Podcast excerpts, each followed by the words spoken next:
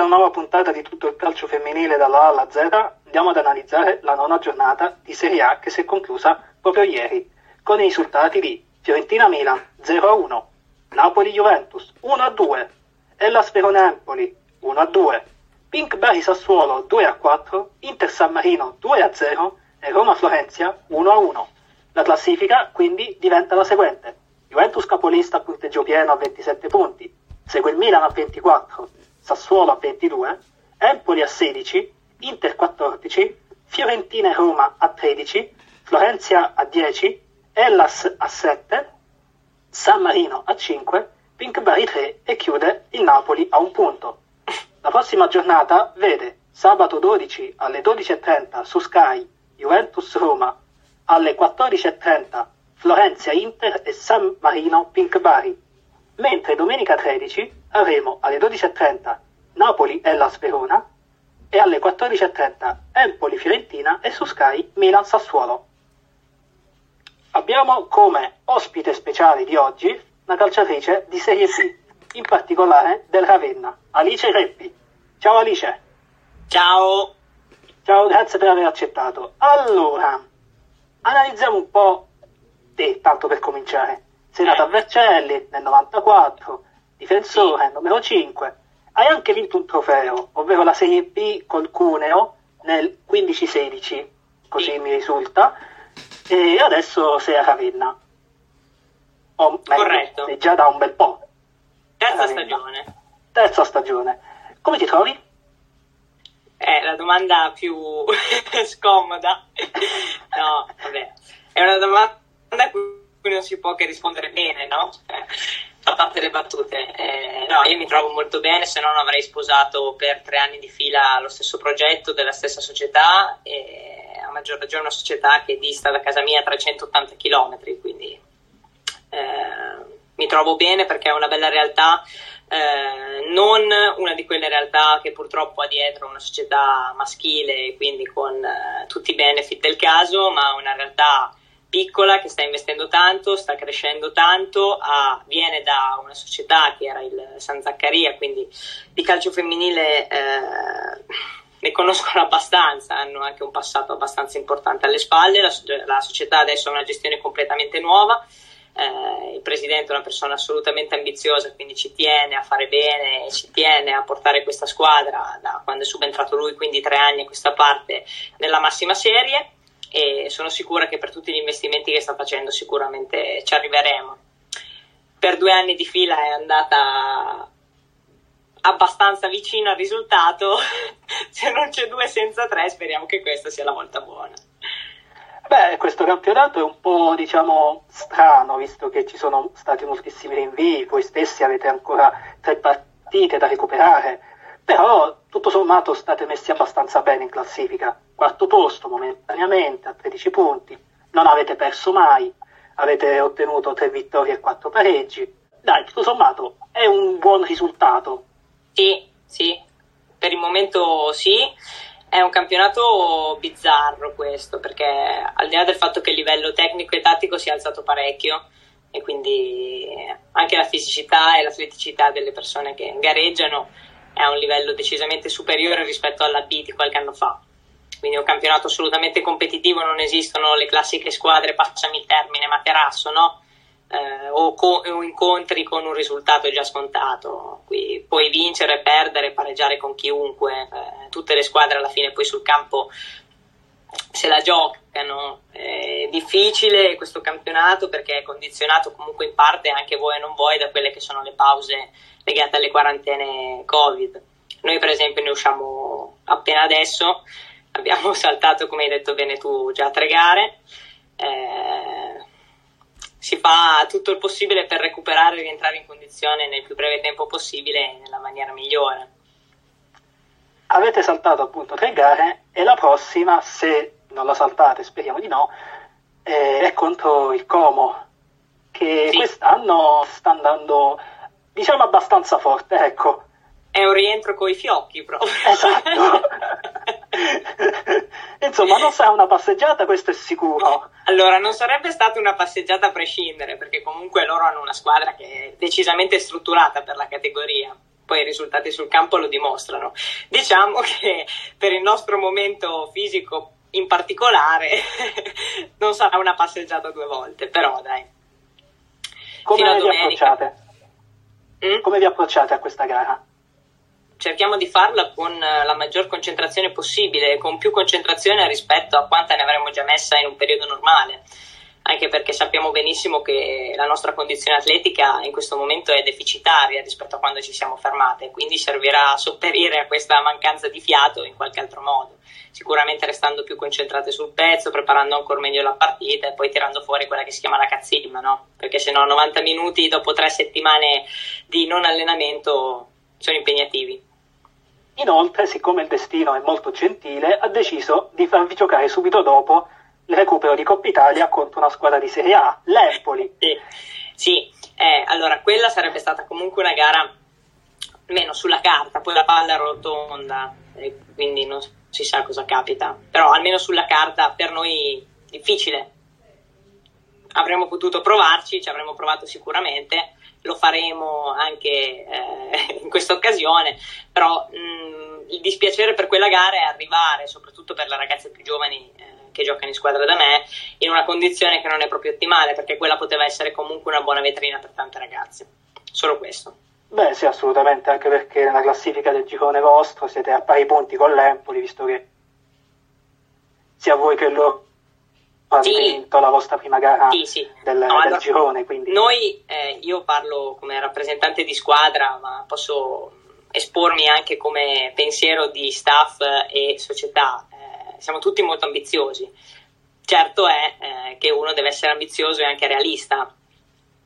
Quindi sarebbe stata una gara particolarmente difficile. Beh, sicuramente. Tornando un attimo su di te, tu indossi la maglia numero 5. Sì. Perché quel numero? In realtà è molto più semplice di quello che sembra, perché quando ho iniziato a giocare eh, con i ragazzini, ho iniziato a giocare a Vercelli nella Pro Vercelli. Eh, ho iniziato che avevo, non avevo neanche sei anni, mi ha portato mio padre, perché giocavo sempre con lui in spiaggia con i suoi amici, e allora, dai, andiamo a settembre a provare, sì, va bene. e uno lo prende come un gioco, poi diventa più di un gioco. E e niente, quando sono arrivata lì, la prima maglietta che mi ha dato l'allenatore aveva il numero 5 e per me è stato subito, no? Amore, ho fatto guerre e battaglie in tutti gli spogliatoi che ho cambiato per assicurarmelo. Oramai è diventata più una cosa scaramantica, dai, però ci sono affezionata. E come ti sei approcciata proprio al mondo del calcio? Perché hai deciso di intraprendere questo sport? Mm, secondo me, come nel calcio, ma in tutti gli altri sport o in tutte le passioni, secondo me in generale, mm, non c'è un perché, ce l'hai già dentro. Non puoi scegliere, cioè, avresti fatto quello comunque. Io sono sicura che uh, magari sarei stata brava anche, che ne so, in, a correre o a giocare a pallavolo, o, non lo so, non lo posso sapere, ma sicuramente non avrei potuto fare nient'altro che questo perché non mi sarebbe piaciuto sicuramente come giocare a pallone. Beh, eh, quindi diciamo che più una passione innata. Secondo ecco. me sì. Anche perché poi quando i sacrifici diventano tanti e gli impegni sono tanti e quindi devi iniziare a tagliare tante cose per dedicarti giustamente con la maggior professionalità possibile a quello che fai, se non hai la passione lasci io posso parlare per tante ragazze che hanno giocato negli anni con me, ma anche solo per tornare proprio al mio passato più passato, tutti i ragazzi che, i bambini che hanno iniziato a giocare a pallone con me, arrivati a 15-16 anni, quando magari c'erano le uscite con gli amici, i giri col motorino, insomma, tutte le cose che fanno parte dell'adolescenza, hanno smesso di giocare a pallone. Ma giustamente ci sta, perché non è un, una priorità assoluta, è una priorità nel momento in cui per te lo è, se no è giusto scegliere di fare altro. Quando hai iniziato a giocare a calcio hai mai avuto qualche discriminazione? Sei mai stata additata per essere una donna che gioca a pallone? Visto che non so se hai seguito ultimamente la vicenda di una bambina di 7 anni, Olivia, che eh, le veniva impossibilitata la, il suo sogno di giocare in una squadra di maschietti. Sì. Io sono stata una bambina molto fortunata, secondo me, perché io ero l'unica ragazzina che giocava non solo nella mia società quando ho iniziato a giocare con i bambini, ma proprio l'unica ragazzina che giocava in tutte le squadre della provincia, quindi c'ero solo io. E no, in realtà io sono sempre stata trattata veramente molto bene, sia dai miei compagni che dalle società, dagli allenatori, dai dirigenti, anzi avevano anche tutti un occhio di riguardo per me, quindi io sono stata fortunata. Non ho mai trovato neanche avversari che mi additassero o mi prendessero in giro perché secondo loro non potevo essere lì. L'unica cosa che mi è successa, ma è proprio una stupidaggine, una cosa da niente, è il primissimo allenamento che ho fatto, c'è stato un bambino, poi siamo diventati amici eh, dopo un paio di allenamenti, eh, che quando mi ha visto seduta lì sul pallone assieme a tutti gli altri mi ha guardato un po' interdetto e ha detto ma cosa fai qui? E io gli ho risposto con 5 anni, figurati, gli ho detto eh, sono qui per giocare a pallone. E lui mi ha risposto, no, no, ma guarda che sei sbagliato, tu non puoi mica giocare a pallone. E io ho detto, no, mio papà dice che posso. Basta, però dopo tre giorni siamo diventati amici, quindi non è una discriminazione, era proprio solo una scaramuccia tra bambini. Vabbè, sì, quelle cose che, quelle cosine che tra bambini ogni tanto scappa così. Sì, stanno, tipo il pallone stanno. mio, non ci giochi perché decido io, quelle cose lì, dai.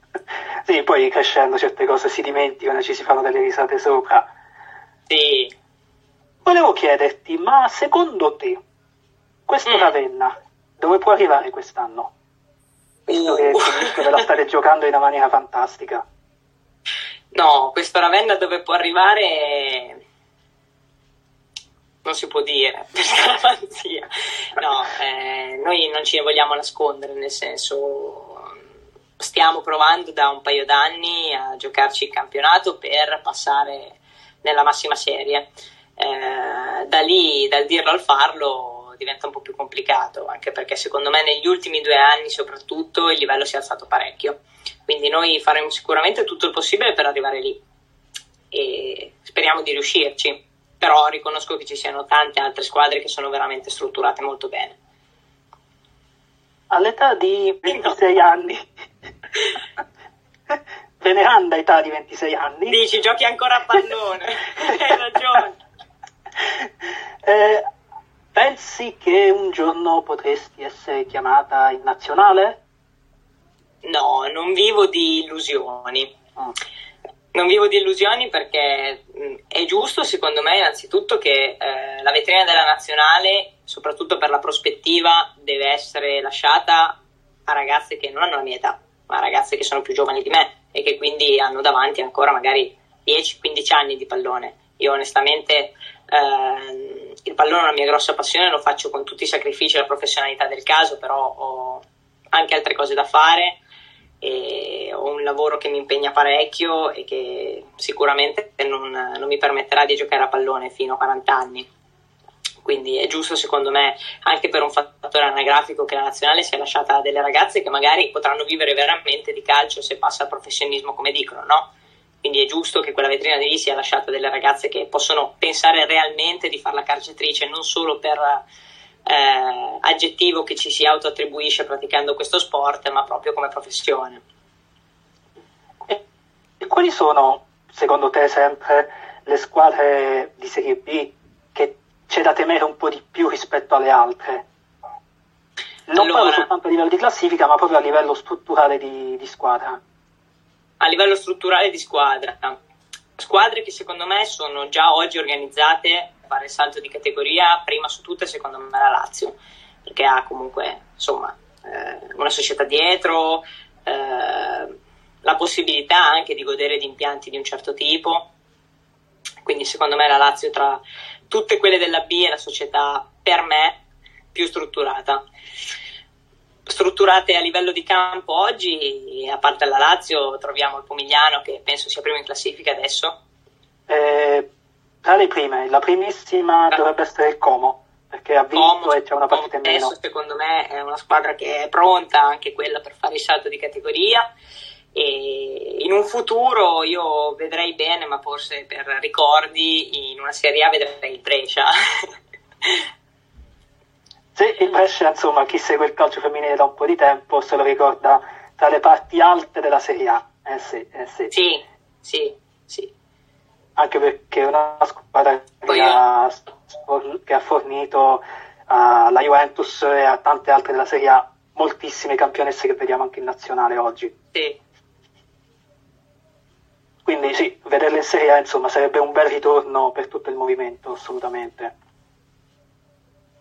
E tornando un attimo, facendo una piccola parentesi sul, sulla, sul massimo campionato, appunto sulla Serie A, un quadro generale, cosa ne pensi di come, stia, di come sta andando?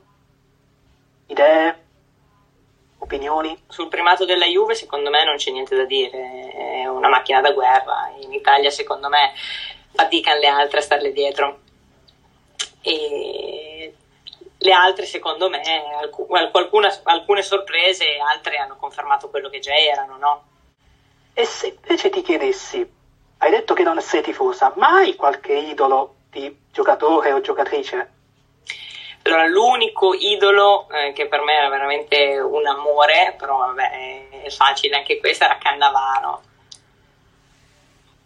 Eh beh, eh beh, eh beh, il buon Però dici peschi male, no? Cioè peschi basso.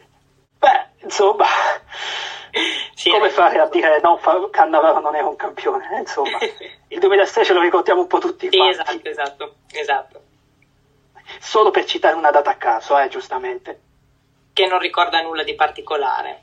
No, no, no, per carità, per carità, non è successo nulla di particolare in quel periodo. No, esatto. Assolutamente. Quindi Cannavaro, insomma, era un giocatore come tanti. Trovavi sì, lui come trovavi tanti altri. è giusto, è giusto anche questo. Banalissimo giocatore, banalissimo. E invece tra le tue colleghe c'è qualcuna che ammiri un po' di più, che tenti di emulare anche? No, di emulare no, perché quando vuoi emulare qualcuno diventi semplicemente la brutta copia. e quindi soprattutto quando cerchi di copiare uno più bravo di te è sempre meglio non provare a fare questa cosa qui perché è un buco nell'acqua.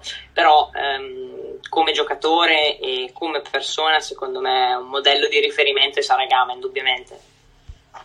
Beh, che è appena diventata da qualche giorno vicepresidente dell'Asso Calciatori, mica poco insomma. Sì. Finalmente una donna anche nel, nel panorama politico del, del calcio italiano.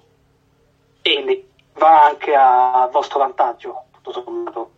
Assolutamente, perché che essendo nell'ambiente conosce quali sono innanzitutto i problemi eh, legati a un passato no? e i problemi che ci sono adesso. Quindi vivendo l'ambiente in prima persona, anche se lei rappresenta e può, rappresenta eh, tutti, ma conosce sicuramente meglio l'ambiente della Serie A, è in contatto comunque con tutti i capitani delle ragazze che giocano, delle squadre che giocano in Serie B. Quindi diciamo che un filo diretto maggiore di questo era difficile trovarlo. E tra i problemi che insomma si potrebbero affrontare e che potrebbe sicuramente Gama anche portare in, a gran voce, quali secondo te sarebbero da far vedere immediatamente nel campo del femminile? Ma secondo me se si vuole portare anche la Serie B a raggiungere in lunga data, magari non troppo lunga il professionismo, eh, il fatto che in B ci siano ancora poche squadre legate a delle società maschili questo è, è, un forte freno, no? Perché avere professionismo vuol dire avere società dietro che investono tanto, eh, tanto lavoro, tante strutture.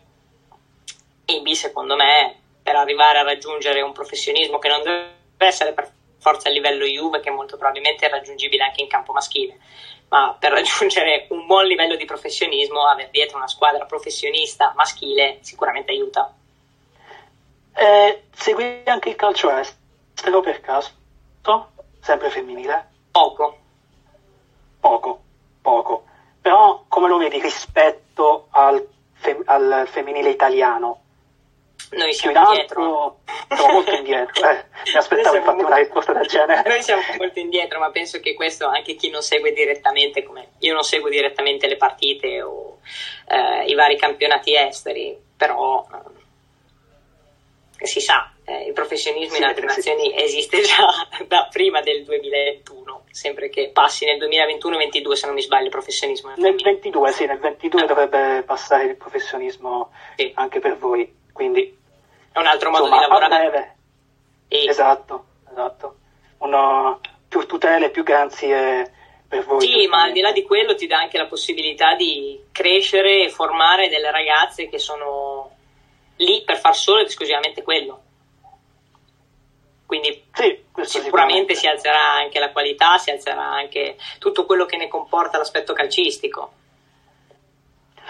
Ed è, Che- che di, aspetto ed è di aspetto calcistico che è rivolta la mia ultima domanda.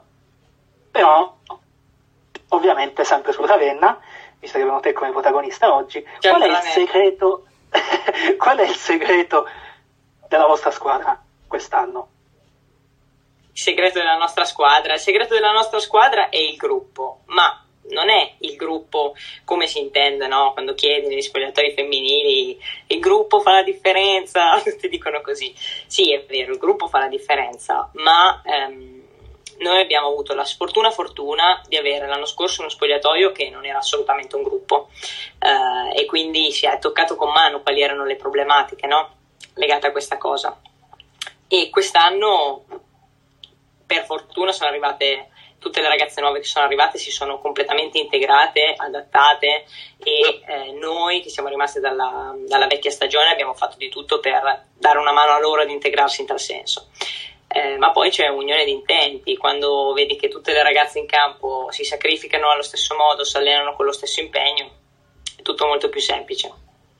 Quindi la nostra forza, forza di quest'anno è il gruppo e grazie alla sfortuna dell'anno scorso di non avere un gruppo. Perfetto. Bene, eh, io ti ringrazio tantissimo Alice, grazie Eh, mille per aver, partecipare- per aver partecipato a, a questa chiacchierata e noi ci sentiremo la prossima settimana per riassumere quella che sarà la ultima giornata di Serie A del 2020, penultima del campionato di andata.